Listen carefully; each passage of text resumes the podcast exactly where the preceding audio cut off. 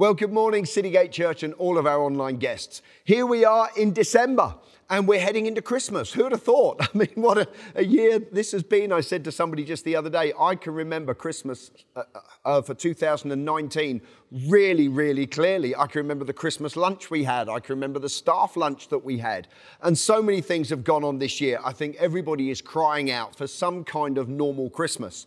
Um, I don't know about you, but I love the whole Christmas season. You know, we've got the, you know, the trees up, we've done the church, the, um, we've hung the lights. Um, I love the Christmas season. I love the party hats. I even like the, the crazy cracker jokes. Um, I love the Christmas lunch. I love the mulled wine. I love the hot chocolate with the marshmallows on top. Um, I love the mince pies. You know what? Everything about Christmas. I love the family time that we have together and we see people that perhaps we haven't seen for some time.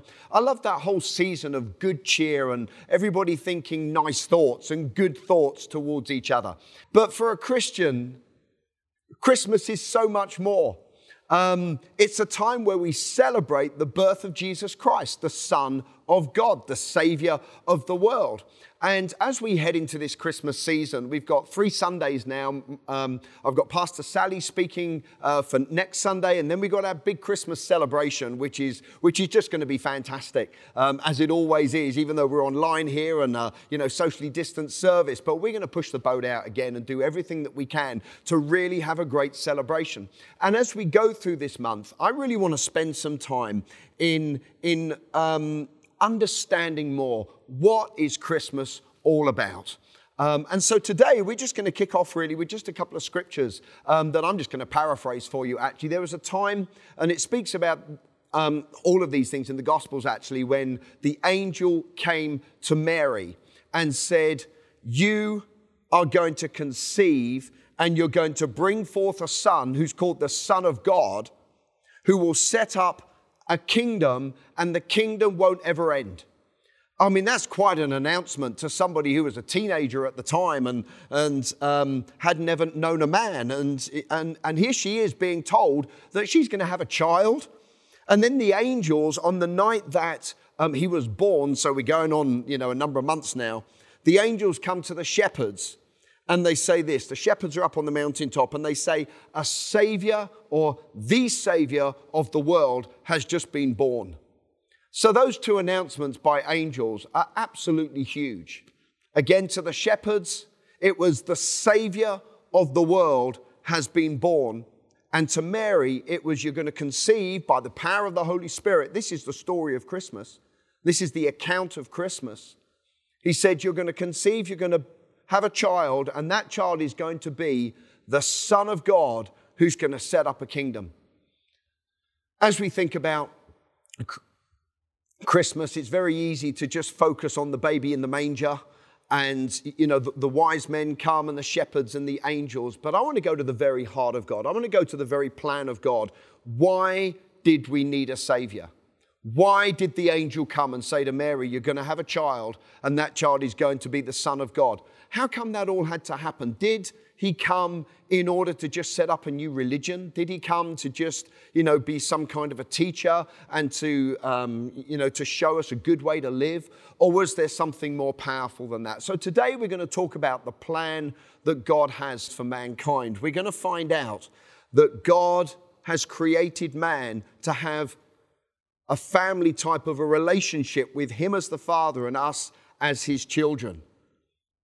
We're going to think about how that impacts us individually and what it actually does in our lives, what that achieves. Does it just make us a religious person that goes to church or attends a church service and gives us a, a bit of a crutch in life? Or does it actually do something far, far more than that? So today, as we begin, I want us to start to understand the whole concept of God. And I know that's, that's huge. People have been debating God for centuries. Endless, endless, you know, sermons have been preached about who is God. All sorts of things have been discussed and debated about is God like this or is God like that. And it's because everything that we understand about Christmas, and if we're going to understand Christianity, we need to understand the very character of God Himself. Is He good or is He bad? Is He, is he happy or is He angry? Is he a stern God or is he a relaxed God? You know, all these things people have asked and, and have their opinions about. Is he the source of abundant life or is he a killjoy? Is he irrelevant to everyday life? Is he just a picture in a stained glass you know, screen somewhere? Or is he a God who actually wants to be involved in our everyday life and can make a difference in how we live our lives? Well, in order to understand and to answer some of those questions, we need to go all the way back to the beginning and see the very heart and the character of God. The Bible says at the very start, in the beginning, God, He created the heavens and the earth. And then there's a whole chapter about how God created things the sun and the moon and the planets and everything else. God is a creating God. But the thing I just want to you know begin to understand there is in the beginning was God. And as a Christian, I absolutely believe that our God is the creator of everything. And God is a spirit, He's everywhere. There's all sorts of expressions that say that God understands everything, He knows everything. God is all powerful, God is everywhere. God, I don't know, I, he is so big. God is a big God. God is a great God. He can't be confined in a box. He can't be, you know, contained or restricted in any way. God is all powerful. God is all knowing. And I'm going to add in a few other things here. God is all loving. The Bible says God is love, God is life, and God is light. Those three things are good things because the Bible says God is love. In Him there is no fear, there is no hatred. God is light. In Him there is no darkness. And God is life. In Him there is no death. This begins to start to paint a picture that our God is a good God. The Bible also says that our God is a holy God. And holiness can be understood in so many ways. And of course, this is a Sunday morning. We don't want to get too deep and get into theology here this morning. But God is a holy God, which means God is really separated from all the bad stuff. God is separated from what the Bible calls sin. He's separated from hatred. He's separated from fear. He's separated from sickness and disease and from poverty and from oppression and from depression. It doesn't mean to say he doesn't care about these things, but they're not part of his existence. God is a good God. He's a God of life. He's a God of light. He's a God of love. He's a God who, when he came to people, he said things like this What can I do for you? How can I help you? How can I set you free? How can I empower you to be all that I want you to be? How can I provide for you? You know, the Lord Jesus Christ said this He said, If you've seen me, you've seen the Father. And then as we go through the Gospels, we find out that, that He was a good he was a good Jesus. He went around and he healed people and he set people free and he loved people and he received the outcasts of life and he accepted people just as they are. You see, we're just beginning to find out that our God is a good God. Our God is a God of life. Our God is a God of light. Our God is a God of love. At the time God made man, He'd created everything else. He'd created all the animals and all the, all the planets and all, all the stars, and He'd created the sun and the moon. He created the animals, the fish, the birds of the air. But then there was a time that He got to the place where he created the crown of his creation. You know what? Father, Son, and Holy Spirit, they had this conversation and they said this. They said, Let us make man to be just like us. You see, God didn't just make man to just be like another being on earth. He made man as the crown of his creation. He said, I want you to be like me. I want you to have a relationship with me. I want us to live together. The Bible says they actually, you know, spoke. There was the Garden of Eden. They actually spoke, they walked and they talked. They had what the Bible calls fellowship, which means real intimate fellowship. It means we understand each other and we know each other. We live um, alongside each other. We do life together. And God did that by speaking. He spoke and He created the planets. He spoke and He created all the animals. And He spoke and He made man. Our God is a creator God. And when He created man, He didn't create man because He was lonely. He didn't create man because He wanted another servant. He didn't create man to be some kind of house pet. He created man to be part of His family. But something happened because God is a God of love. He gave that man that he created something called free will. He gave man the ability to choose what he wanted to do. I'm a parent. Um, I've got three boys. They've all grown up now.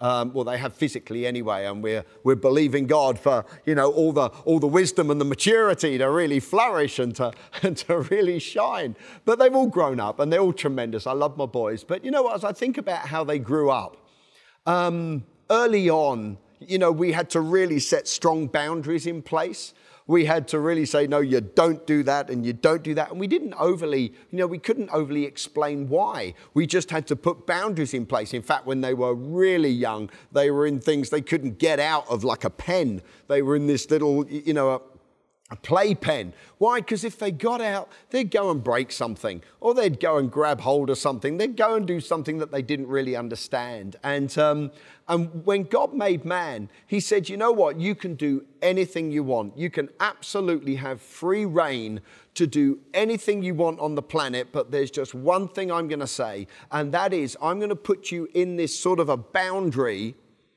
to restrict you to the good things.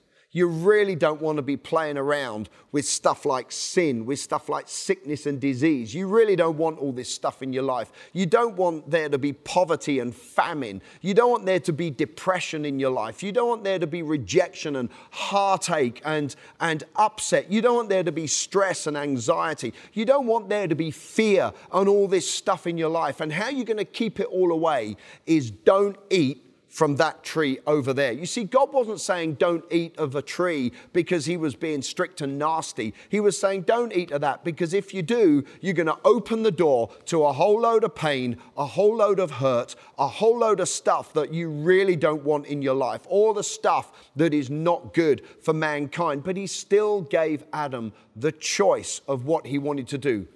And it was because God loved man. You see, God's not a control freak. He's not a controller. He didn't say, You will do what I say, on you, you know, and start to get officious and angry. Um, he's a God who says, You know what? I love you. I've got a plan for your life. I've got a plan for the earth. I've got a plan for mankind. And a part of that plan is man on earth being just like God and keeping out all the bad stuff. But Adam he made a wrong choice. We all know that choices have consequences. You know, something again of, you know, trying to teach your children as they grow up is when they make decisions, those decisions have consequences. Some are good, some are bad.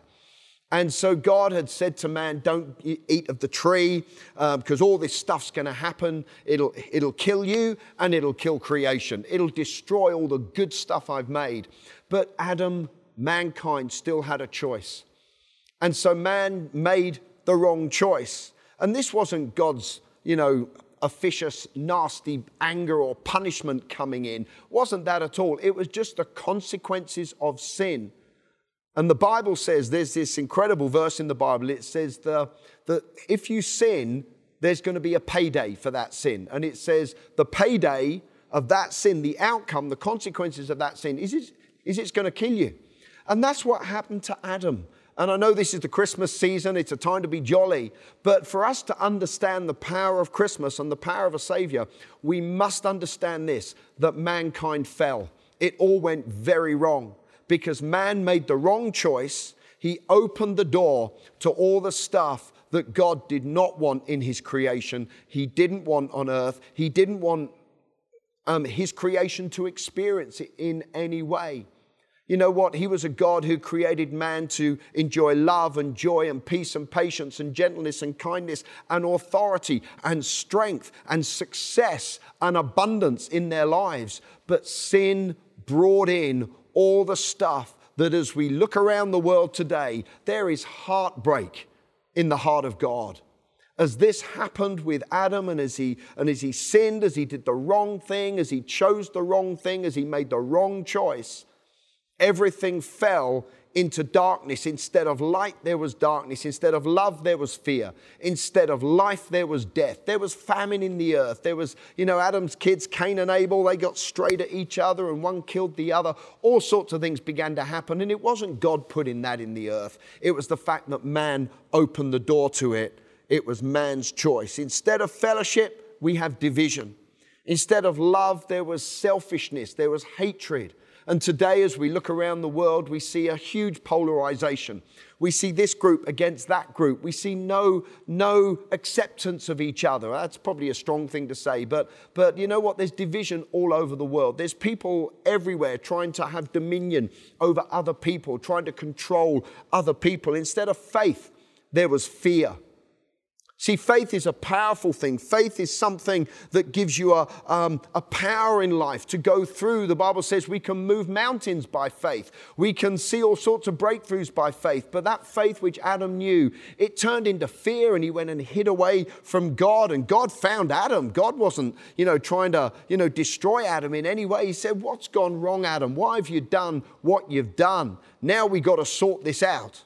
But instead of faith, there was fear, there was worry, there was stress, there was anxiety. Everything that we think today is normal arrived on the scene because of the wrong choice that Adam made. Instead of light, there was darkness. I know on the internet now, there's, there's all sorts of things that we're trying to protect our kids from. There's something called the dark web. You know, everything that you think about, you know, the darkness is something that you want to stay away from. It's something that's creepy. It's something that's nasty. I'm not talking about the nighttime, of course. I'm talking about, you know, if you go into a place and you think this place just doesn't feel right, I just want to get out of it. There's like a darkness, there's like a, an oppression, there's like a heaviness, there's, there's things that happen and people get stuck in, in habits in life. And it's as if a darkness has got hold of them, something that, you know, is trying to squash out the light that God wants to be to people. There's a heaviness, there's an oppression. That was all there because the light was removed when Adam made the wrong choice. Instead of life, there was death. I've already said, you know, there was anger and all of that, but, but sickness came into the earth. God didn't create man to be sick and in pain. He created man, and God's a good God. He said He saw everything He created was good. And we can read through the Gospels, and I know perhaps I'm going ahead of myself a little bit, but we find out that our God is a healing God. You know, the Lord Jesus Christ said, I have come to bring life and life in all its fullness. He went about doing good and healing all who are oppressed of the devil. Why? Because God is a good God. But instead of that life, there was death, sickness, disease came in, but also a death came in to mankind, into, into man's hearts. Instead of having life on the inside, there was now something far heavier, far um, there was death.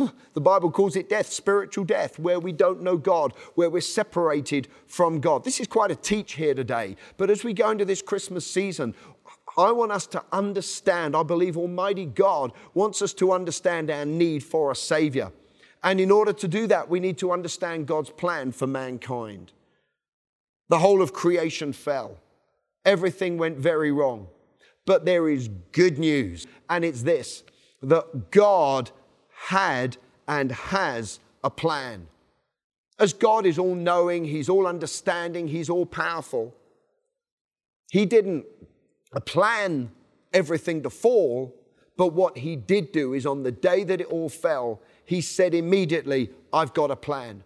And I've got a plan to sort out all the mess. You see, Christianity and having a relationship with God is not just about being religious and having to dress a certain way and to do certain things and to sing certain songs and to, you know, that's not what Christianity is all about. Christianity is about God restoring mankind back with God. Everything that was lost when man made the wrong choice. What Christianity is about is how God sorts it all out. It's the answer to everything that went wrong. I used to take my kids to, you know, to the shops. I still do sometimes, but they've all grown up really. But if we took them to the shops, Often, some of the shops that we went to, you'd have a sign on the shelves and stuff. If you break it, you pay for it. All breakages must be paid for. Um, and the amount of times we used to take our kids and hold on to them tightly into the shop. Why? Because there are so many ornaments or things that little hands would just get hold of and break or snap or do something with. Why? Because if you break it, you've got to pay for it. And we've just found out that creation really got completely broken. But the problem was man couldn't pay for it. Man had no ability to put it right. Man had no ability. It's a bit like your kids. If you go into an expensive shop and a two year old gets a priceless vase and breaks it, that child has got no way that they can pay for it. Not priceless, I couldn't pay for that, but you know, if something's expensive, it goes on to the parent. And God is such a good God. He said this He didn't say, if you break it, you've got to pay for it he said this, and this is the message of the gospel if you break it, I'll pay for it. And the whole point of Jesus coming to this earth was this mankind had broken God's creation. All the good things God had created had been corrupted, had been destroyed. Instead of life, there was death. Instead of love, there was fear. Instead of goodness, there was, there was evil, there was hatred, there was sin. And God said, You know what? You can't ever pay for it. You see, all the other religions, a lot of other faiths say this you've got to pay the price for what you've done wrong. You've either got to do this or you've got to do that. Or you've got to be perfect for God to accept you back again. Or you've got to pray a certain way. Or you've got to dress a certain way. Or you've got to sacrifice certain things. Or you've got to stop doing that. Because that's the way you're going to be good enough for the price to be paid for you to get back to where God wants you to be, which is eternally with Him in heaven. But what Christianity says is this what the gospel says, the good news about Jesus Christ is this. Even though you've broken it, even though mankind created the mess, and I know we can look back to Adam and say, why the heck did you do that? But you and I know that we all make those same choices uh, hopefully not every day, but we make the same bad choices in our lives. We do things to keep God out, to be selfish. You know, there's all sorts of anger in the world today, and we don't help it. We hurl abuse or we pour out, you know, division out of our own lives and we and we put people down and we and we're selfish, we're not generous, all the things. So we're only helping the problem, really. But God says this, you know what? If you break it, don't worry, you won't ever be able to pay the price for it. I love you so very, very much that I will pay the price. This is the account of Christmas. When the angel came, he said, Here comes a Savior. Here comes the one who will save the world, who will take away the sin of the world, who will mend everything that's already been broken. He will put it all back together again. When the angel spoke to Mary, he said, You're going to give you're going to conceive and you're going to have a child. And that child is going to be the Son of God, not just a prophet or a good man or a holy man. He's going to be God Himself. As a Christian, I believe that Jesus Christ is God in the flesh. The Bible says God became flesh. The Word became flesh. God became a man and He lived among us. And He came to experience life, to display the heart of God, to show God's love. But ultimately, he came to die on a cross. I know we think about that at Easter, but the whole point of Jesus being a Savior and the whole announcement of Jesus being the Son of God who's come to take away the sin of the world, to save the world, is this that he would live on this earth, he would show the heart of God, he would heal people, He would set people free on an individual basis, but then He would do something so powerful that the whole of creation would never be the same again. He would go to the cross and He would pay the price. Why? Because man had, had, had smashed creation. The price had to be paid. A sacrifice had to be paid in order to put to death all the death, all the hatred, all the sickness not to punish people, but to set people free. Jesus died on the cross to give life and life in all its fullness. See, God's plan was this I'll send my son. He'll be born of the Virgin Mary at Christmas time. We celebrate it at Christmas time. He didn't come from Adam, he came from Almighty God. It was announced by the angel. It was by the power of the Holy Spirit. And the Lord Jesus Christ was born in the earth, and he came as the Savior of the world to fix all the broken creation, to, to fix the broken heart of mankind. I said earlier on that, that instead of life, there was death.